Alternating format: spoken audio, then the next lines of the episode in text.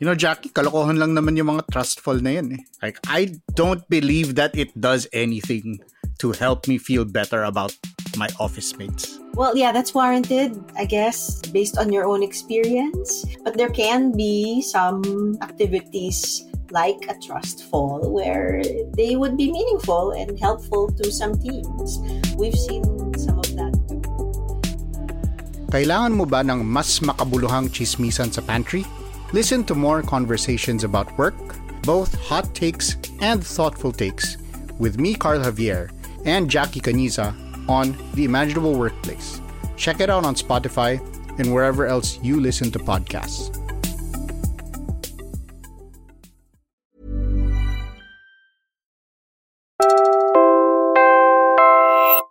You're listening to Puma Podcast. Hi, I'm Bella Perez Rubio, Puma Podcast for Teka Teka News.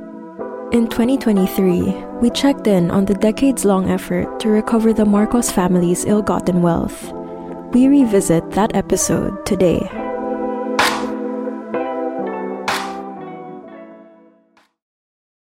We're talking about families that had 21 years to hide the paper trail, the money trail, all the trails of their crimes, and then flee. That's Ruben Carranza, a former commissioner of the Presidential Commission on Good Government, or PCGG, the agency tasked with chasing after and recovering billions of dollars worth of the Marcos family's ill gotten wealth. It has not been easy. At the end of the day, justices of the Philippine Supreme Court, judges in the Sandiganbayan, they really have to decide whether they remember what a dictatorship is and understand the absoluteness of the power of a dictator to commit crimes. It's been a long, tiring, frustrating road, but there have been wins. Ruben walks us through decades long efforts, how far we've gone, and how far the Philippines is from fully recovering what was stolen.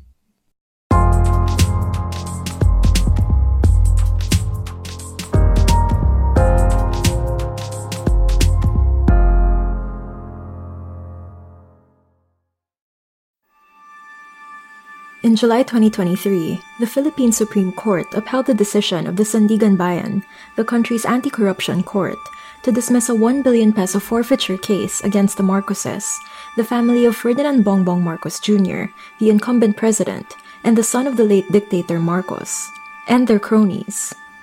When news like this breaks, and there have been a handful of other cases where the Marcoses beat charges against them, many Filipinos read it as injustice and more worrying, maybe as a trend.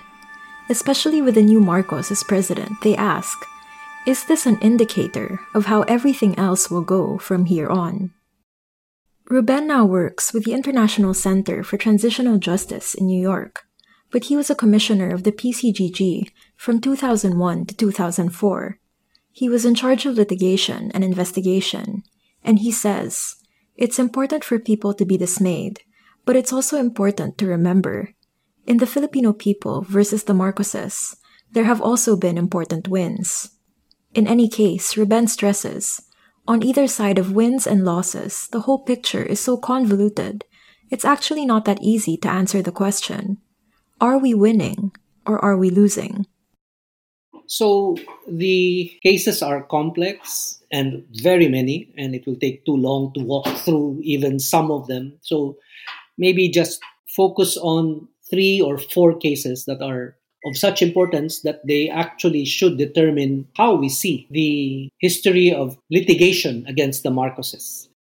So, the most important case is a 2003 decision by the Philippine Supreme Court that came out 20 years ago, July 2003. This is a case where the Swiss bank deposits of the Marcoses were involved. The case was filed as a forfeiture case under an old 1955 law that essentially says if a public official's assets are grossly disproportionate to his income, those assets will be presumed ill gotten. As a footnote, this 1955 law, the forfeiture law, was co sponsored by Ferdinand Marcos when he was a congressman. Using this 1955 law, the PCGG and the Republic of the Philippines, the government, filed a forfeiture case against the Marcos spouses. Imelda Marcos was a government official as well at one time. When Marcos the dictator died in 1989, his children, including incumbent Senator Imee Marcos and the current president Bongbong Marcos, were substituted together with their mother Imelda. So the entire surviving Marcos family, as heirs, all became defendants. This case was filed in 1991. Marcos Jr. actually testified at the anti corruption court because he wanted to pursue a settlement with the Philippine government which the PCGG, at least under Haydee Yorac, refused to proceed with. So the case went up to the Supreme Court. It took years, mostly due to tactics and legal maneuvering by the Marcos camp, for the case to make it to the High Tribunal. This part Filipinos already know, and the details for that deserve their own entire episodes. What Ruben would like to underscore at this point is simply what the Marcoses actually submitted in their defense through all those years what's important to say is this that in the entire course of the litigation from the Sandiganbayan all the way to the Supreme Court, the Marcoses did not present a single piece of paper to counter the allegations and proof presented by the PCGG against them. Not a single piece of paper. After two years of litigation in the Supreme Court, roughly coinciding with Ruben's first two years with the PCGG, the justices declared what Ruben calls, quote, very important things, unquote, that would become foundational to all efforts to recover ill gotten wealth and to hold the Marcoses to account. Number one, that the legitimate income of the Marcos spouses in the entire 21 years they were in power was only 302,000 US dollars. That's right, 302,000 US dollars.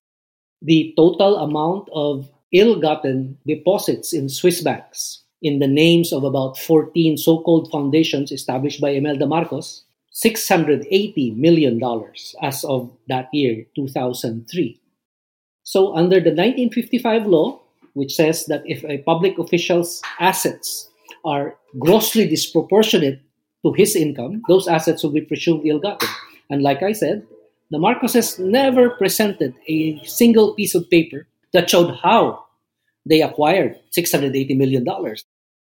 Because the Marcoses could not account for that wealth, Ruben says the second thing the Supreme Court said and established was that Ferdinand and Imelda Marcos did, in fact, steal from the Filipino people. And this is important not just legally, but politically, given all the disinformation that has been going on in the Philippines. The Supreme Court said, and I quote, this money was stolen by the spouses, Marcoses, from the Republic of the Philippines. So it's a very explicit statement of what the Marcoses did and how much the Marcoses stole. What's important about this case is that it isn't just a case that decided that the Swiss bank deposits of the Marcoses is ill gotten. It's a case that decided that all other assets of the Marcoses, beyond the $302,000 of legitimate income that the Supreme Court found, everything else is ill gotten. That 1991 case that Marcos Sr. left with his heirs was so crucial that it led to at least two more new cases.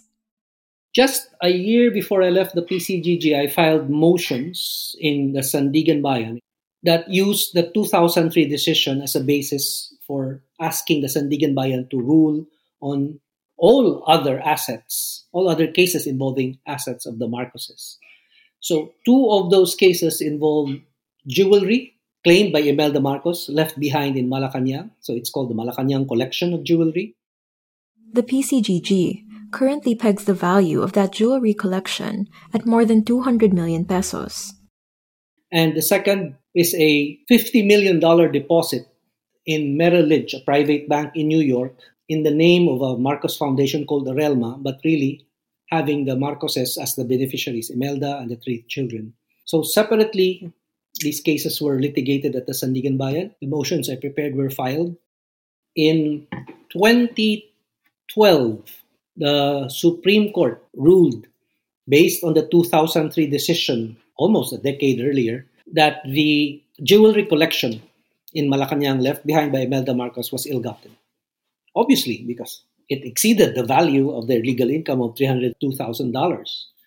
In 2017, the Supreme Court again ruled that the Arelma bank account, $50 million as of that year, which probably means it's about 60 million now, is also ill gotten because it exceeds the legitimate income of the Marcoses. Of course, when the Marcoses lose in court, it's big news. Philippine governments have been trying to recover billions of dollars in documented stolen assets since Ferdinand Marcos Sr. was ousted by People Power in 1986. When the Marcoses do win in some cases, however, that too is big news. Given the return of a Marcos to the most powerful post in the Philippines, it is arguably a bigger headline. And indeed, the most recent development is what dominates Filipinos' concerns or sense of where the cases currently stand. Of course, you also have a plethora of ill gotten wealth cases that involve the Marcoses but were directly filed against Marcos cronies. That's the case that we wanted to discuss, the Tantoco case. The Tantoco case is indeed what we referred to at the top of this podcast.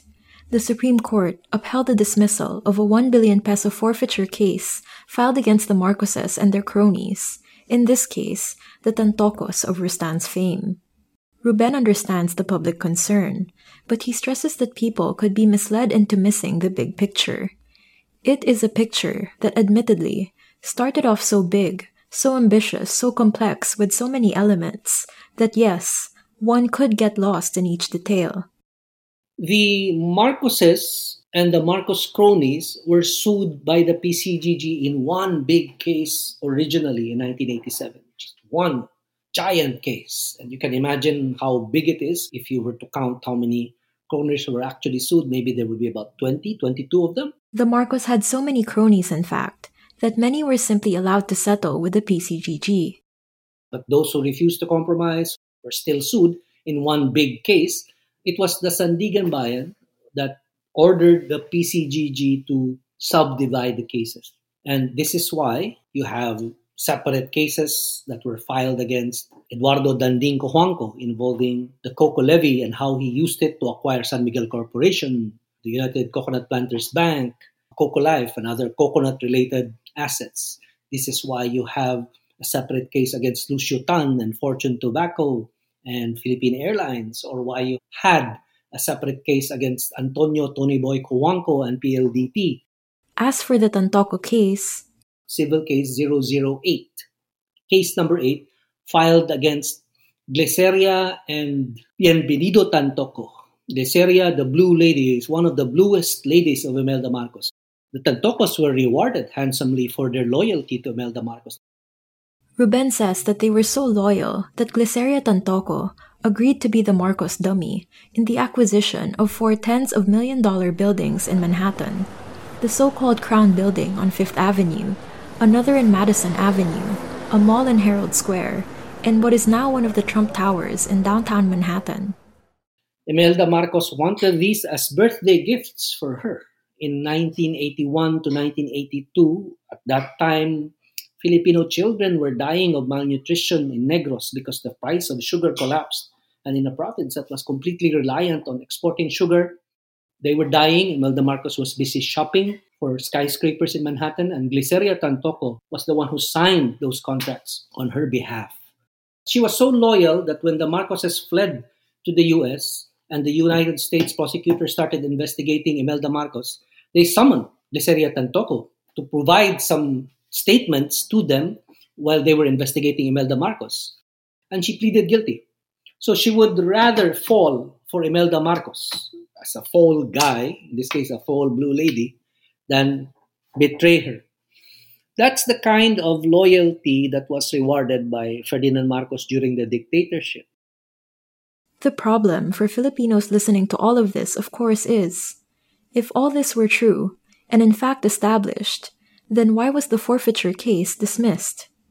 This is really a case filed against the Tantocos with the Marcoses as co defendants, and it alleges that the Tantocos were given, among other privileges, 25 year franchise to operate exclusively duty free shops in the Philippines, paying only a 7% franchise tax on their profits, no income taxes, no corporate taxes, just 7% of whatever profits they declare. But that's not even the worst part yet. This 7% that they were supposed to pay as taxes for the franchise of 25 years, only 2% would go to the government. Where did the 5% go? The case filed by the PCGG says the 5% went to private foundations headed by Imelda Marcos. In 2019, the Sandiganbayan said there is not enough evidence on that score. And last month, the High Court agreed. The Supreme Court said there's no proof that this goes to Imelda Marcos' own foundations. There's no document that was submitted. There's no testimony that was given. I don't know what kind of lawyer you have to be to be a Supreme Court justice who says that because the very decree that Ferdinand Marcos signed in 1977 granting this exclusive duty free franchise to the Tantocos specifies the foundation to which this 5% goes to. It's the nutrition center of the Philippines. Is it so hard to find out who headed the nutrition center of the Philippines in 1977? It was Imelda Marcos who sat as chair of the Nutrition Center of the Philippines.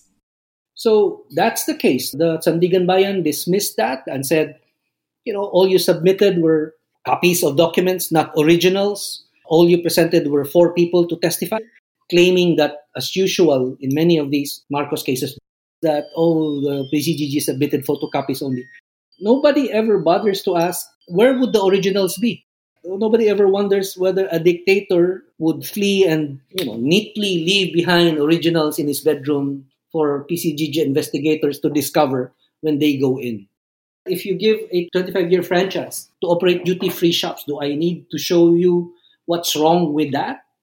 Um, maybe I do, but do you expect me to show you a transcript of the conversation between Imelda Marcos and Gliceria Tantoco or Ferdinand Marcos and Lucio saying, Lucio, compare, I will give you the privilege of printing your own stamp so you can make money and then give me some of it, which, by the way, is what Marcos Jr. claims. He claims that 60% of the assets of Lucio Tan belong to the Marcos family. He testified to this in the civil case against Lucio Tan. So, what else do you need? Ruben says it was perhaps inevitable that the hundreds of cases against the Marcoses and their cronies would be divided and tackled separately. But he says it also overwhelmed the public and even media as they try but ultimately fail to track every single development on its own merits, as opposed to appreciating everything with one overarching context. And Ruben frets that it gives the courts a tendency or an excuse to remove or lose sight of that one big argument that should backstop all the cases filed on behalf of the people of the Philippines. Because now, each case is treated as if it were some completely isolated set of events separate from what happened during the dictatorship. The Presidential Commission on Good Government, PCGG, was established on February 28, 1986, just three days after the fall of the Marcos dictatorship. As Ferdinand Marcos was forced into exile in Hawaii, the PCGG's creation became the very first executive order, EO number 1, of President Corazon C. Aquino. 37 years later, a few victories of the PCGG has far from meant complete recovery of everything the Marcoses stole. In the same vein, however, Ruben stresses that each setback also does not point to complete collapse of this decades long effort to get everything back to the Filipino people. So, recovering ill gotten wealth, I think there has been significant steps toward that. And the 2003 decision, I think, decisively declares and is a basis for all other efforts to recover assets from the Marcoses. For every setback, Ruben says it's important to not lose sight of what's been proven, established, won, and actually returned. If it were just being able to recover assets from the Marcoses, I think that despite long delays in litigation, despite the flaws uh, of the PCGG's efforts, despite reports of corruption within the PCGG itself, being able to get a Supreme Court ruling that says the only assets of the Marcoses really is $302,000 and everything else is ill gotten, being able to recover $680 million from Switzerland. And I should add, when I was in the PCGG, one of the last things I did was to draft a bill that would set aside 200 million of that 680 million dollars to fund the reparations program for Marcos dictatorship victims. That became a law in 2013 and that was implemented by the end of 2018. Uh, that's why you have 11,103 officially recognized victims of the dictatorship. These came from the efforts of the commission, not just our commission, but commissioners before us. I should mention the recovery of San Miguel shares. 24% of San Miguel was recovered. All of the United Coconut Planters Bank was recovered. PLDT shares owned by the government were recovered. There have been a significant number of recoveries. Their line is if you don't prosecute and convict Imelda Marcos, then you didn't win. But you had a 2018 decision by the Sandiganbayan convicting Imelda Marcos of the very same acts that led to the deposit of ill-gotten wealth in Switzerland. So the same foundations that she set up to hide $680 million in Switzerland were the same foundations that were involved in her conviction in 2018. So there is, in fact, um, a criminal conviction against Imelda Marcos that is now on appeal in the Supreme Court. Despite all that, and beyond the cases, meanwhile, the Marcoses are not only continuing to fight in the courts, they are back in power. I asked Ruben, given precisely his reminder that we cannot take litigation and legalities in a vacuum, given precisely that we cannot take political realities out of what happens in the pursuit of ill gotten wealth or justice, what might the current Marcos presidency mean to the mandate of the PCGG? The fact that Ferdinand Marcos Jr. was elected president shows that it's not enough to recover ill gotten wealth. Perhaps it's not even enough to convict Imelda Marcos. Maybe on an optimistic or at least hopeful note, alongside the creation of the PCGG, like I said, in March 1986, a year after that, Filipinos approved a new constitution. That's what we have now, right? the 1987 constitution. And in one of the final provisions of the constitution, so called transitory provisions, they put in one clause that perhaps at that time people knew was significant, but many decades later people forget that it's there. It's a clause that says that efforts to recover ill gotten wealth are not barred by time, they can be pursued forever against not just the public officials who originally acquired ill gotten wealth, but also their heirs, their descendants. Not just Marcos, but also Marcos Jr., and not just Marcos Jr., but also the children and grandchildren of Marcos Jr.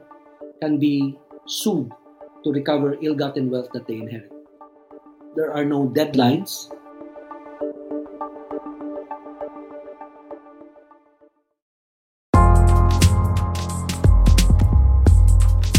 And that was today's episode of Teka Teka News. Again, I'm Bella Perez Rubio. This episode was edited by Joe Salcedo. Our executive producer is Jill Caro, and our senior news editor is Veronica Uy. Follow Teka Teka News on your favorite podcast app, or listen to us for free on YouTube. And if you're watching this on YouTube and you like this episode, please take the time to click the like button and subscribe to our channel. Thanks for listening.